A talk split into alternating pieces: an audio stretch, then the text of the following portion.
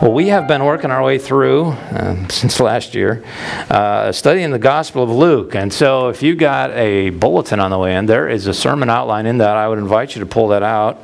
It may help you a little bit uh, following along with, with where we are. And uh, today we'll be in Luke chapter 15. I, uh, I enjoy playing around with new technology. Um, and a year and a half ago, I got a video doorbell for the front of our house.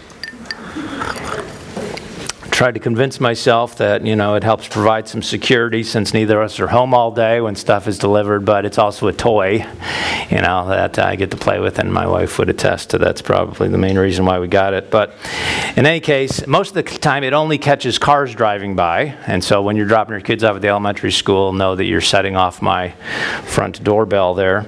Uh, uh, it uh, catches the mail lady bringing packages up.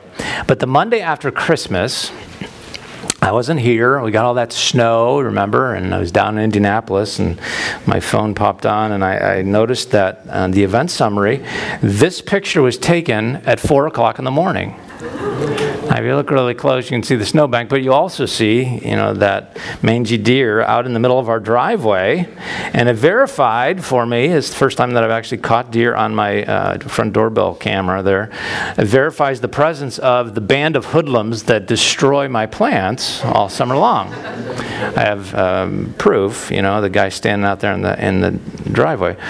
And so I saw that picture, and then when I clicked on the, uh, the video, I found out there was more going on than just that one deer. Let me see if this works. That's the front door. I think there's, yeah, he's still there. Yeah, he, he may have been ringing the doorbell. I'm not not exactly sure he was close enough for it. Um, but, you know, just when you think that, that all that set off the motion detector was this deer way out in the driveway, because things do set it off out there, you realize, no, there's another deer right at the front door. In fact, knocking over the, the small Christmas trees that are there, assuming that that was lunch. You know, here's this green thing um, right up at the front door, uh, trying to eat on those things. Kind of ridiculous. But I thought, like everything that I run into, that provides a really good sermon illustration. And I got to find somebody to use that. Um, but what I thought of about that and how that connects to what we're going to look at this morning, there is often more to a story than what first glance provides, right? You know, there's more to the more to the video than just that deer way out in the driveway. There's more happening uh, than what at first glance you realize. And I think that may be more true of the uh, parable that we are looking at this morning that Jesus shared than any of the other stories that he told. Now, last Sunday we started in Luke 15, and if you have a Bible or the Bible app on your phone, I would invite you to turn there with me again. And this week we're going to sort of finish what I started last week and, and teased out a little bit by looking at the parable of the prodigal son. The, the parable, parable of the prodigal son is easily Jesus' most famous story. Uh, I mentioned last week there are at least 30 different songs from classical, Christian, even secular music that either use the title or the theme of the prodigal son uh, as a, their premise.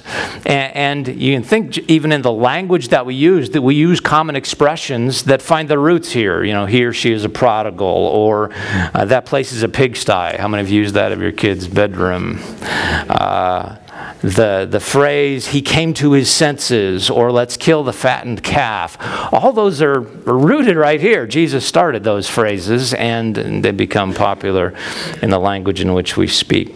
Uh, most people, whether they have spent time in church much or not, been around the Bible uh, much or not, uh, they know the basics of the prodigal son story younger son of a rich father uh, takes his inheritance and then he squanders it all.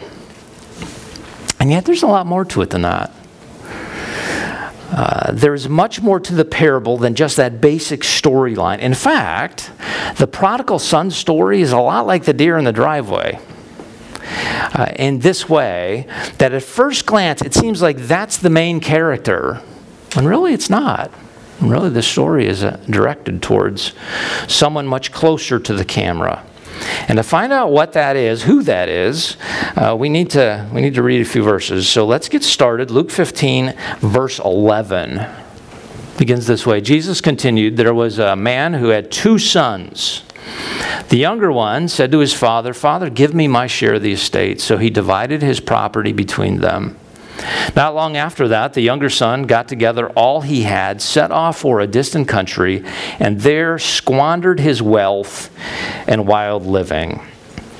Now, last Sunday, I introduced this chapter under the title Lost and Found Part 1 and I realized this week that forever into the future, people are going to wonder what happened to part two because I decided halfway through the week that we weren't going to call this Lost and Found Part Two uh, because it is a story uh, more about um, two sons and their father. Uh, Jesus was this master storyteller.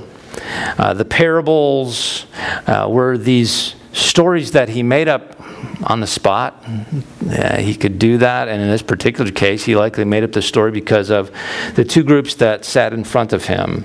And to understand that, we have to back up a little bit. We have to look at some of what we looked at last week. And so I want to go back to the beginning. I want you to remember this. If you're filling in blanks, here's the first part. Remember the audience of this very well known, famous parable. The audience was the obviously unrighteous and the arrogantly self righteous. Now, let's see what that, how that uh, plays out. Um, first two verses, it says, Now the tax collectors and sinners were all gathering around to hear Jesus, but the Pharisees and the teachers of the law muttered, This man welcomes sinners and eats with them. Now, I won't rehash all that we delved into last Sunday about those two groups, but their presence provides a critical background and is important to understand our text.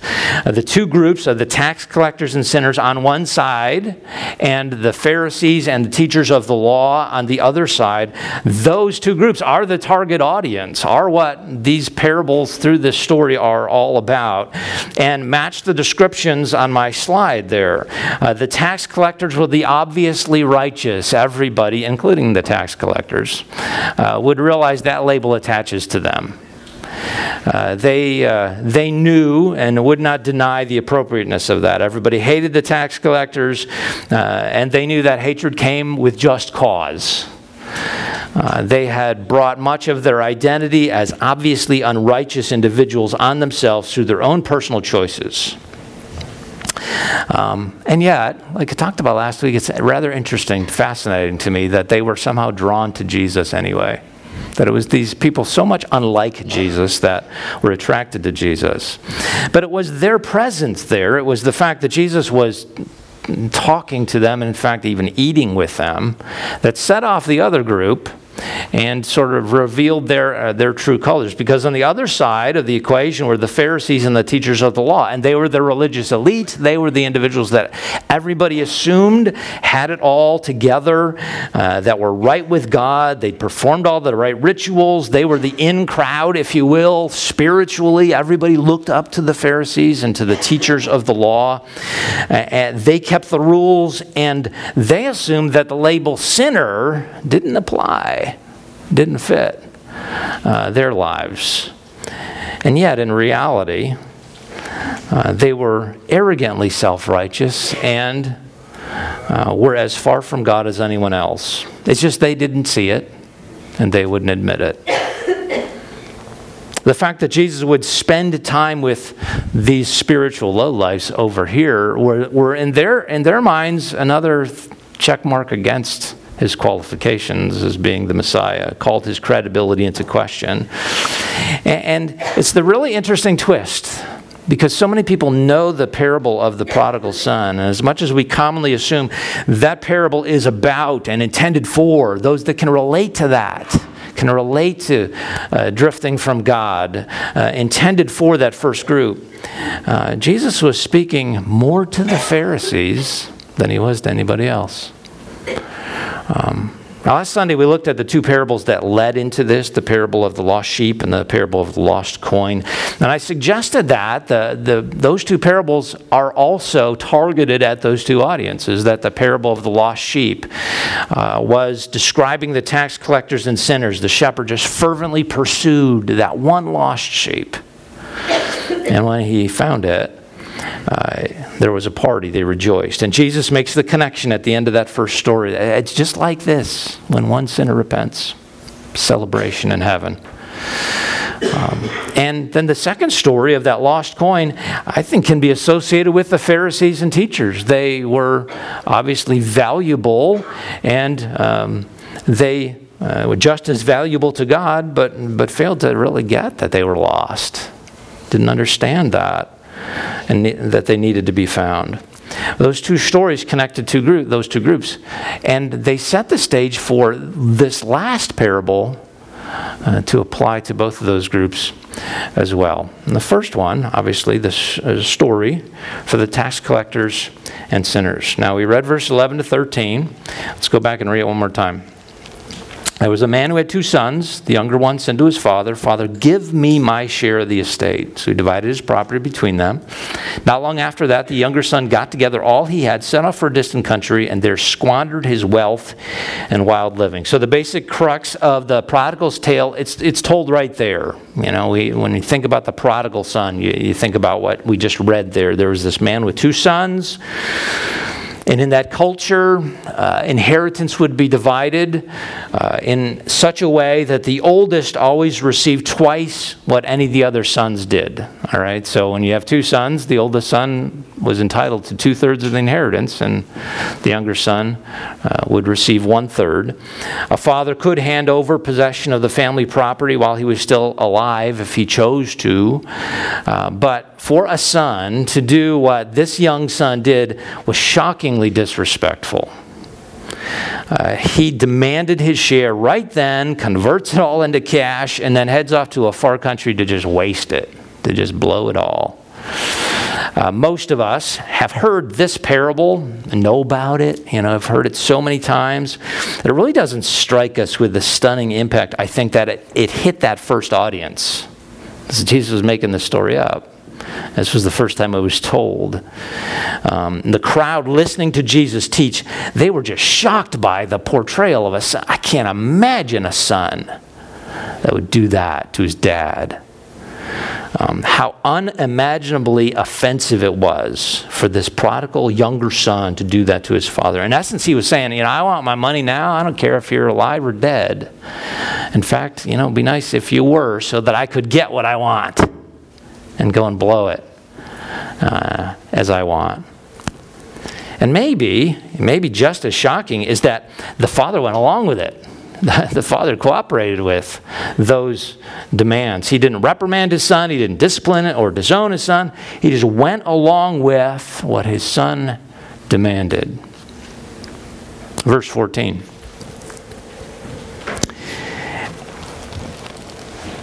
After he had spent everything, there was a severe famine in that whole country, and he began to be in need. So he went and hired himself out to a citizen of that country, who sent him to his fields to feed pigs. He longed to fill his stomach with the pods that the pigs were eating, but no one gave him anything. That's not really a surprising twist, just like everybody that was sitting there assumed, you know, would happen. Um, the fund money only lasted so long, and then to make matters worse, this famine sweeps in, and this younger brother is desperate. Uh, the NIV is somewhat polite in the way that it translates uh, that uh, he hired himself out. The actual Greek word, it conveys more the idea of he glued himself. And, and the idea is, it sort of suggests this young man just got so hungry, uh, he's begging for food, and when this pig farmer comes by, he just latched on. You've got to give me something. You've got to, you got to help me somehow. And he wouldn't let go, and probably just to get the kid off his back, he said, All right, go out and feed the pigs then, you know. Um, may not have even had any intention of paying him. But to the crowd that was listening to the story, and I think even the tax collectors listened to the story, they were just appalled at how low this prodigal son had had stooped, had had uh, gone to. Um, this kid had reached a level where uh, no one there could even imagine doing that kind of thing. Pigs were unclean. No offense there, uh, Greg, but uh, in, in Jewish culture, pigs were unclean, uh, certainly to eat, and uh, no one kept them, no one wa- wanted to be around them. And here's the story told this kid was tempted to eat what the pigs were eating. Can't imagine being that low. And Jesus casts this image. You know, he's telling the story of a person that is so desperate and so despised by everybody who's listening to this, so down, and yet one that deserved so much of what he got himself into, right? Um, he'd done a horrible thing to his father, persisted forward in it, and now he's paying the price. And you got to imagine these two groups there the Pharisees and tax collectors are listening to the story th- with a little bit of smile on their face. Right? Yeah, he got what he had coming. He deserves that. He deserves to be in such dire straits. Uh, he brought that on himself. Uh, the Pharisees, you know, they kind of smiled at that, but at the other side of the, the group, there sat the tax collectors, and they weren't smiling. They saw too much of a reflection of themselves in that story. They, they knew that just like this kid, um, uh, they had many, many times before brought trouble on themselves. They'd experienced rejection from people that they were around, even family members. They experienced hatred and distance between themselves and people. And it was all because of sinful choices, all because of their own decisions along the way. They saw the reflection of themselves in that prodigal son. They were fully aware. Jesus was describing them with his graphic tale. And if the story had stopped there, that would, that would you know, have made that connection point, but it doesn't. It takes this dramatic turn with the very next phrase, verse 17. When he came to his senses, he said, How many of my father's hired servants have food to spare, and here I am starving to death? I will set out and go back to my father and say to him, Father, I have sinned against heaven and against you. I'm no longer worthy to be called your son. Make me like one of your hired servants. So he got up and he went to his father. Uh, of the whole story, I love that one phrase in there when he came to his senses. Uh, as hungry as he was, as lonely as he felt, as desperate as he seemed, he finally stopped and looked with a sober glance at his situation and around him, his condition, and he realized, you know, this only changes if I do something different. And the first one that came to his mind was his dad the man he had rebelled against, the man that he had disrespected, the man that he had plundered in a way. The first person that came to his mind was his dad. Often is that true with us and God? It's been interesting to me uh, over the past couple weeks. Some of you that watch NFL football, you know, know that uh, my team played on Monday night a couple weeks ago and and didn't get to finish the game because there was a, just a horrific thing took place in the middle of that as one player had a heart attack basically on the field and they stopped the, they stopped the whole game and whatnot. But it's been you know, as hard as that is and it's good that he's come through that fine. But it's just impressive to me how that whole game stopped and everybody started praying. Even on sports channels uh, people started praying. And isn't it striking that uh, when, uh, when people, doesn't matter whether they claim to know God or not, when people get to the lowest spot, suddenly they realize, I need to turn to God.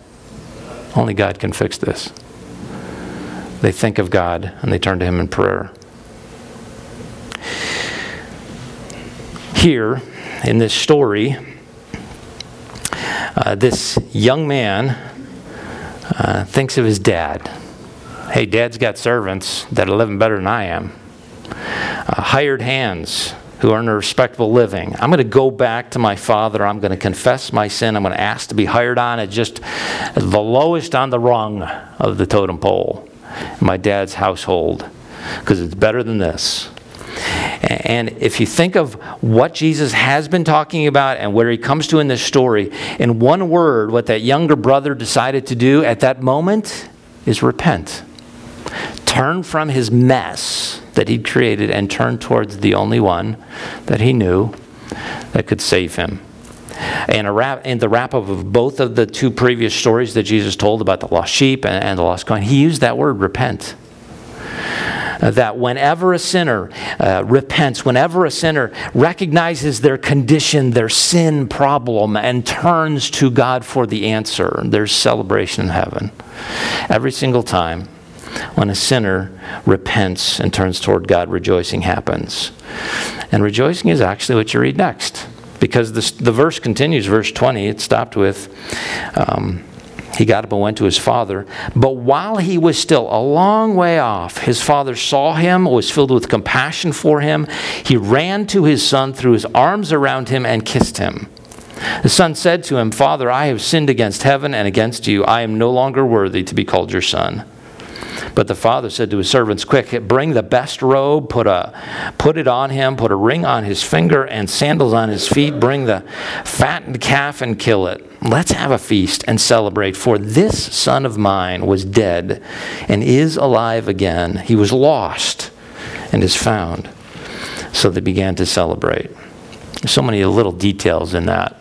You notice that uh, this father saw his son while he was still a long ways off, and that likely means he was watching. He'd probably been watching every single day uh, since he left um, day after day after day. And when he realized that that was his son that he saw way off in the distance, could recognize the gait of his walk or whatever, um, uh, when he realized it was his son, the compassion just welled up inside and he ran to meet him with arms open wide.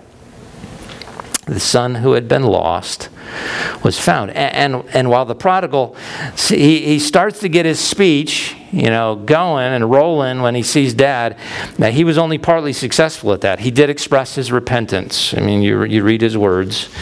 Um, he said, Father, I have sinned against heaven and against you. I'm no longer worthy to be called your son. He expressed repentance. He owned his sin. He acknowledged uh, his choices uh, had uh, brought uh, the consequences into his life. Uh, he did acknowledge his unworthiness to be welcomed back, but he didn't get to the part about working his way back in. And that was because his dad was not going to have any of that. Uh, he, he cracked out the family resources to adorn his son, celebrate his return, because, like he says there, the son who was dead is alive again. The son who was lost is found. And the only right response was to celebrate. It's a beautiful story, story that is intended to communicate to the tax collectors and sinners that, yeah, you can connect with that guy. You can understand what you know he did to himself and what he was going through. Uh, you can see yourselves in his story, and you need to understand that, that God is ready to welcome you with open arms if you'll just turn from your sin and turn toward him. That was intended for them. Uh, welcome them into his family if they too would just repent. Now, I mentioned this last Sunday, but uh, really all of the, the stories in this chapter, I think, highlight the two aspects of salvation. And by that, I simply mean this that, that on one side, God has done everything that's needed for salvation to be possible. There's nothing that you need to do that I need to do in order to, to be saved, to accomplish salvation. God has done everything necessary for our salvation to be possible. None of us deserve it, none of us are good enough for it. We're all sinners with the same spiritual stench of uh, that pig pen. We, re- we really are, whether we want to admit it or not. Um, God had to fix it. God loves us. We sang about that so much this morning. He loves us despite us. He loves us anyway. And he loved this world so much that he gave his one and only Son to enter the human race, live a perfect life, die on a cross in our place for us. For us. Um, Jesus accomplished everything that needed to be done for your sin, for my sin to be forgiven, and to be welcomed into the family of God. Everything has been done by Him already. That's the most important aspect of salvation. But there is this other side. For the results that Jesus obtained, for the results that Jesus accomplished to be applied to your life, to your eternity, you have to make a choice to repent, uh, to own your sin, to turn from it, and to turn toward Jesus. And that's not natural. And a lot of people, a lot of people don't want to make that step. We don't want to own our sin. We don't want to see that we need a Savior. But we do. Every one of us do. Have to see our sin for what it is, turn from it, turn from any illusions we might have of being good enough and saving ourselves and having a clean enough slate on our own, and turn to Jesus in total dependence and faith. And when we do that, when we respond that way, God welcomes us with open arms. Now, for most people, you know, if you just go interview people on Main Street, most people that have heard the prodigal story, they would tell it maybe even to that point. You know, they know the basics of the prodigal story, and for most people, that's where it ends, and that's the end of uh, the prodigal son story. But the story isn't over. In fact, maybe the main part isn't over. It says in verse 25 Meanwhile, the older son was in the field. When he came near the house, he heard music and dancing, so he called one of the servants and he asked him what was going on. Your brother has come, he replied, and your father has killed the fattened calf because he has him back safe and sound. These last set of verses are a conclusion for that other group the Pharisees, the teachers of the law. It's kind of easy to forget there were two sons at the start of the story. There's the older son, uh, the firstborn who was in line to receive two thirds of the state, and the younger son, the one that we've looked at, the one who squandered it all. But the oldest, he was out in the field, and when he comes in for the night, he hears this his kid brother was home, you know, and dad's throwing this huge party, and he was not happy about that. Verse 28, where we stop, the older brother became angry, refused to go in. So his father went out and pleaded with him. But he answered his father, Look, all these years, all these years I've been slaving for you and never disobeyed your orders, yet you never gave me even a young goat so I could celebrate with my friends. But when this son of yours, who has squandered your property with prostitutes, comes home, you kill the fattened calf for him. Verse 31 is Dad, my son, father said, You're always with me. Everything I have is yours. But we had to celebrate and be glad because this brother of yours was dead and is alive again. He was lost and is found. Now, it's not hard, is it? It's not hard to be sympathetic with the older brother's perspective. Uh, the emotions of the older brother. Um, you know, his, his kid brother had clearly sinned against their father. He'd plundered the estate. Uh, he uh, um, had done some things that might have even affected him personally, might have even affected the older brother somewhat. He'd been working while his brother had been off jet setting in far off places. It's not hard at all to be sympathetic with the older brother in the story. But I want you to remember and just think about it from this perspective Jesus was really crafting this story for that group of people, maybe even more than the other. He was aiming at the Pharisees and the teachers of law who very quickly identified everybody else's sins. This is the stuff you're doing wrong, but did not at all notice in the mirror their own sin. Uh, they could spot a tax collector and a sinner a mile away, but refused to see anything wrong and their own spirit, and their own heart, their own responses. And, and, it doesn't take much to look at this older brother and realize he's, he's carrying around quite a bit of sin in his own bag there. Uh, he assumed the worst about his brother. And nothing stated uh, earlier in the story about prostitutes, but he went there. Uh, he was angry and with such an intense anger. Uh, he spoke to his father with just as much disrespect as his kid brother showed at the start. And he revealed that he'd been doing all that he'd been doing with some pretty flawed, ugly motives. You know? He just listened to his words. He viewed his life as this drudgery. He wasn't working for dad because he loved his dad or anything like that. Um, he was slaving away, slaving away for the old guy, never getting anything for it. Um, obeying every single order, deserving every bit of the inheritance that one day I'm going to finally get a hold of. Same kind of attitude, same kind of ugliness coming from the elder brother. And he didn't see any of it. He was physically present, but emotionally, spiritually, he was as far away from his father as his kid brother, the prodigal, was. Um, but notice the father's response, and I think that is so valuable to think about. The father specifically went after that son too. Uh, he chased him down outside too. He reasoned with him, he offered the same welcome he was given the younger brother. But the story closes there with verse 32, closes without any kind of resolution. We don't know what the older brother did. We don't know, you know, what he decided. We don't know if he repented of his lousy attitudes and choices and joined the party. We don't know. I think that might be on purpose.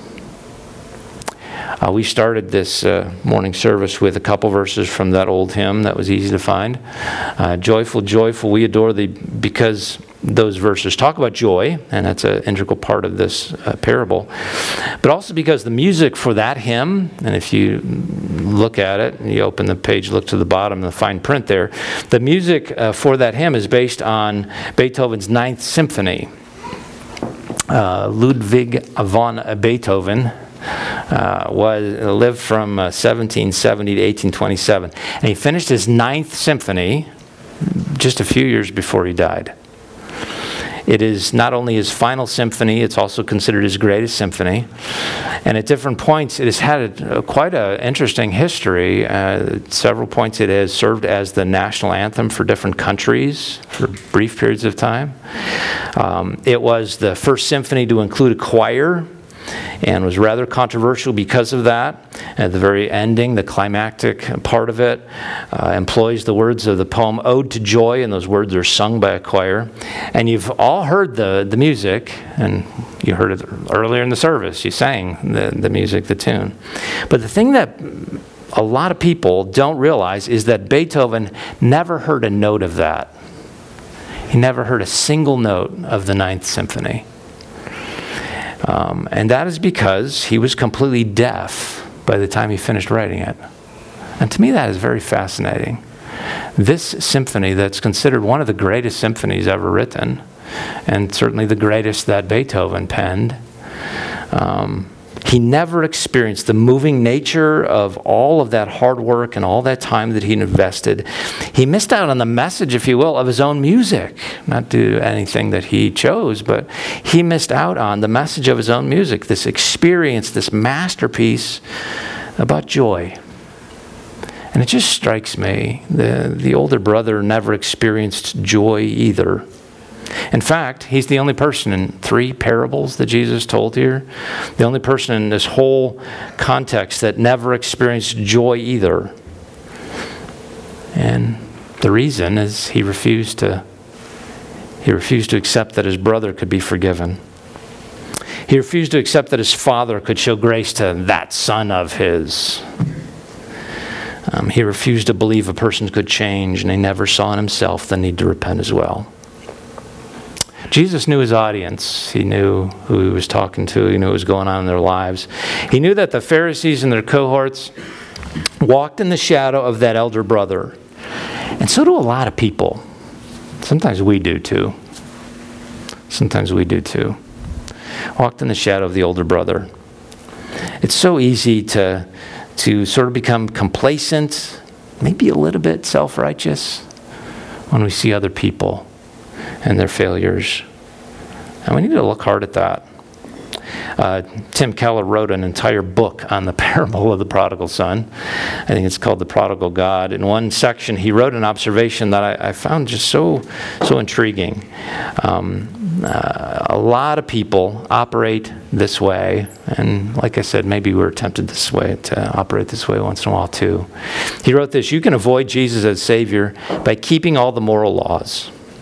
And if you do that, you know, if you do everything right, you keep all the laws, you're a good person, you know, you go to church, you do all the right things, um, you can even avoid, you can actually avoid Jesus as Savior by keeping all the moral laws.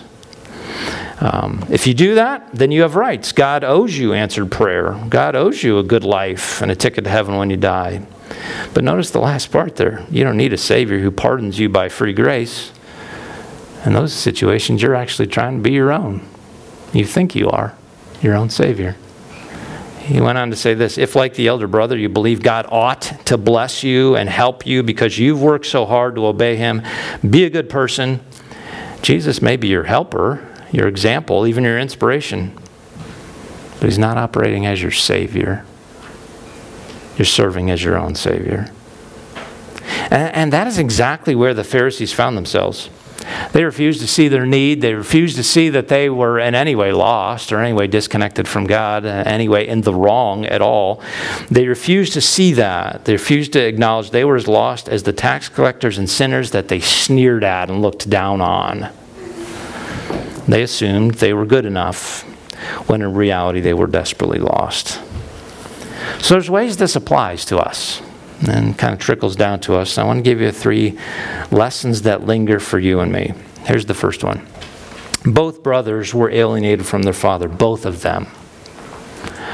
Uh, sinful rebellion surfaces in both the obviously unholy vices of the uh, go in your own way, do your own thing, whatever you want, uh, the prodigal.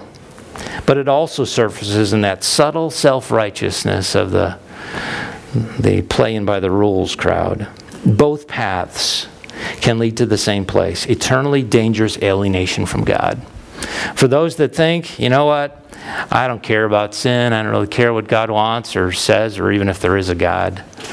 Um, those of us that are Christians, we look at that and we can identify that's a bad road to be heading down. That goes to eternal separation from God. We recognize that and we care about people that uh, have chosen that mentality and that direction in their life. We want to reach out to them. Uh, and share the gospel with them. But so easily we, we look past or uh, we are not as concerned about those that are good people, right? Keep all the rules the right way. Maybe they go to a church once in a while, uh, show up, you know, on the, the two major holidays in the year and things like that. Um, they're good people. They do it right. They keep the rules. They don't lie. They don't cheat. They don't on their taxes, whatever. It's really easy to, to just sort of assume, hey, I'm good enough. But you're not. Um, both groups very easily end up in the same place eternally dangerous alienation from God. A lot of you read the Daily Bread. Um, they often provide some interesting illustrations for pastors. Uh, David Roper wrote a piece in Daily Bread a while ago. And he told of a friend of his whose name was Edith. And Edith uh, didn't care much for religion, and yet uh, one Sunday uh, found herself uh, you know, looking for something to satisfy the inner discontent in her life.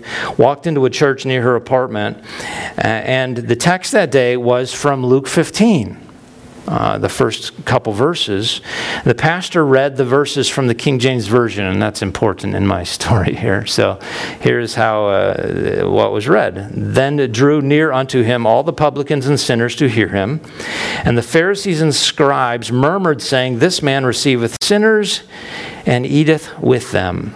That's what was read. She wasn't reading it, she heard it. And uh, that's what she heard. Um,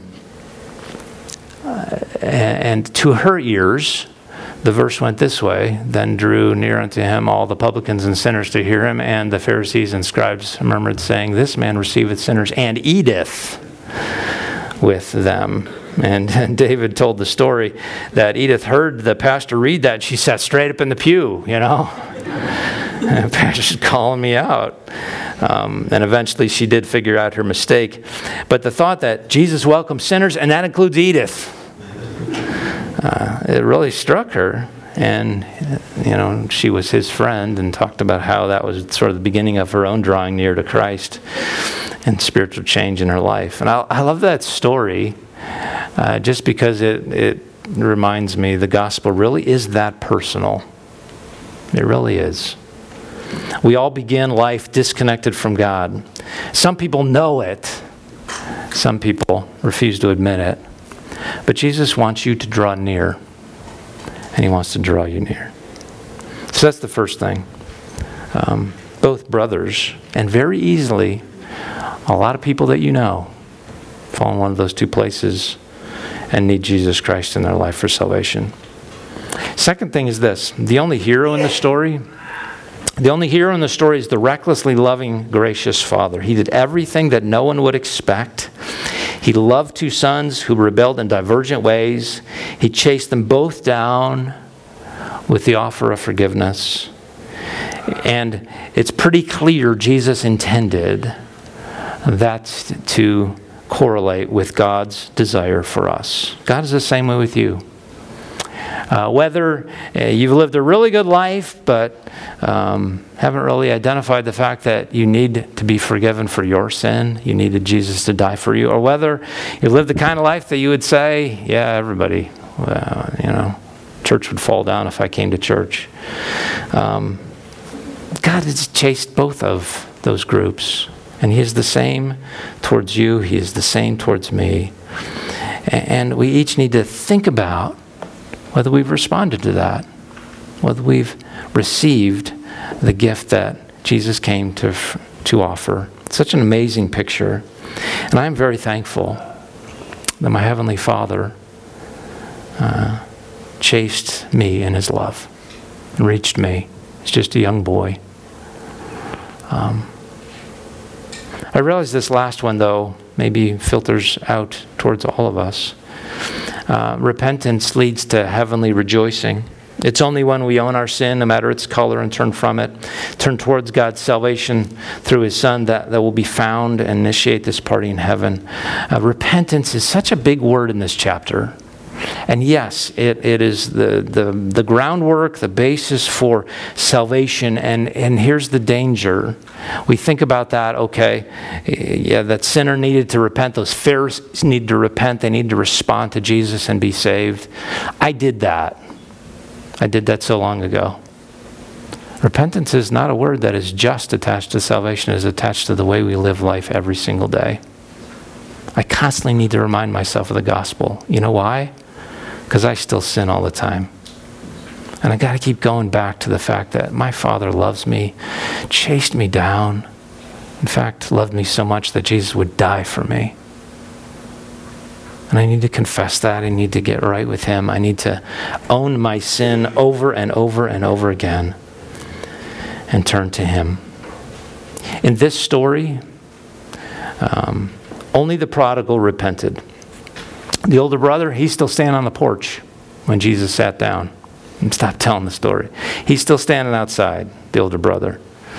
And I said before, you know, that was likely intentional. Jesus wanted that to just sort of sit there, wanted the Pharisees to consider, well, what happened? You know, what did he do? How did he respond? Did he respond?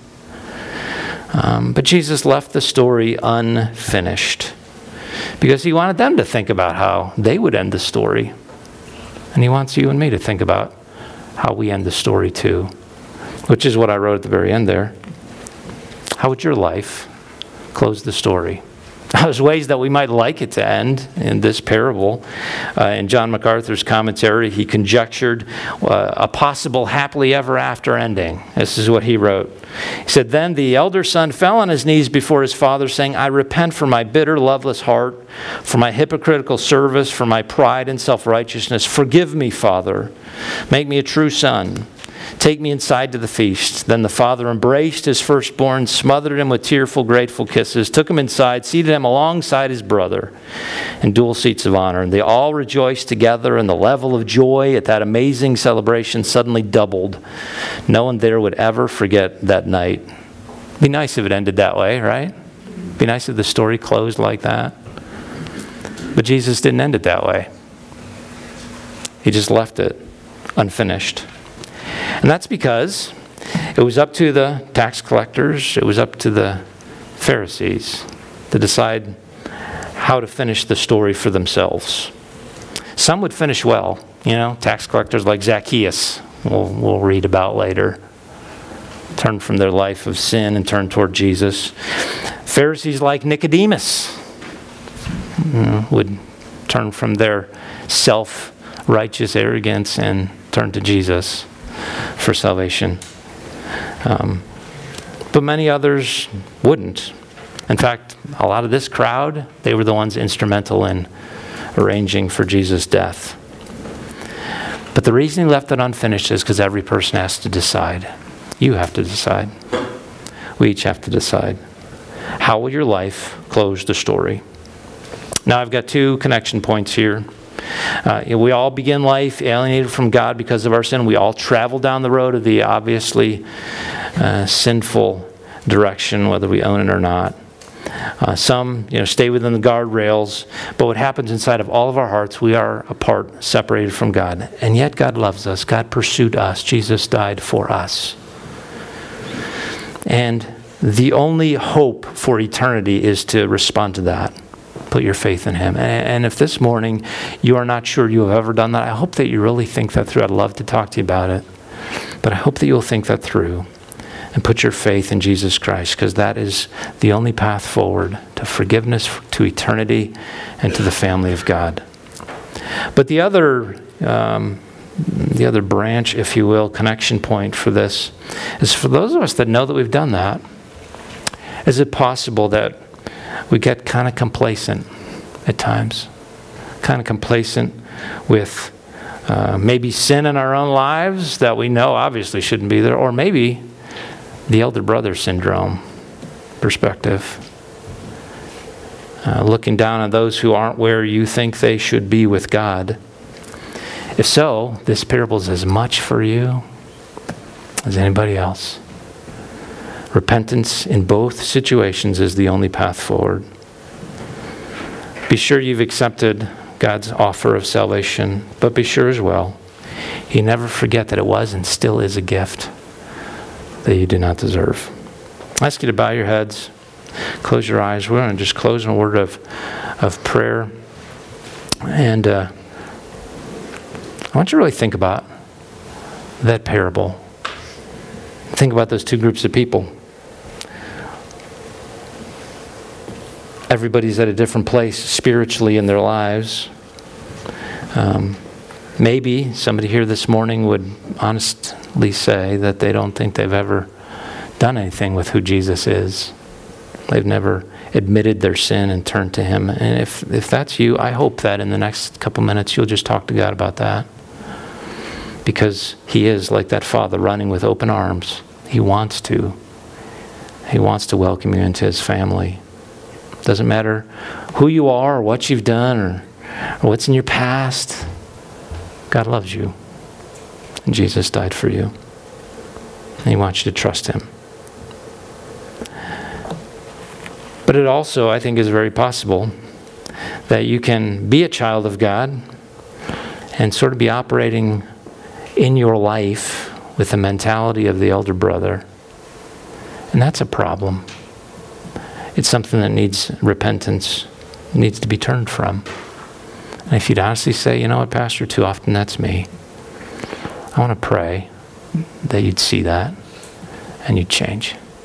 Let's talk to God. Father, I thank you so much for a very familiar story, a very familiar parable, um, one that connects to, to real life for every single one of us. We all know people if we are not in that position right now. We all know people who just have chosen a life of sin and, and aren't interested in spiritual things or God or any of that, uh, sort of turn their back on it all. We all know people like that. And Lord, we need to reach them. I pray we would, like we talked about last Sunday, have the concern for people that Jesus had concern for, those that um, uh, fit into that obviously unrighteous category. Uh, help us to be lights, individuals that draw those people to have a desire to see and tr- trust in Jesus. But Lord, I, I also realize that the second part, maybe the biggest part of this parable, is for people that sometimes are like me. Uh, we so quickly become professional about our Christianity. We so easily let our mentality slip into, I can't believe people are like that. And that arrogance, that self righteousness, is as much sin as the vices of those that walk away from you. Both of them are things we need to turn from. And my prayer is today, we'll identify that. We'll be willing to own that. And we'll choose. We'll choose to turn. In Jesus' name I pray.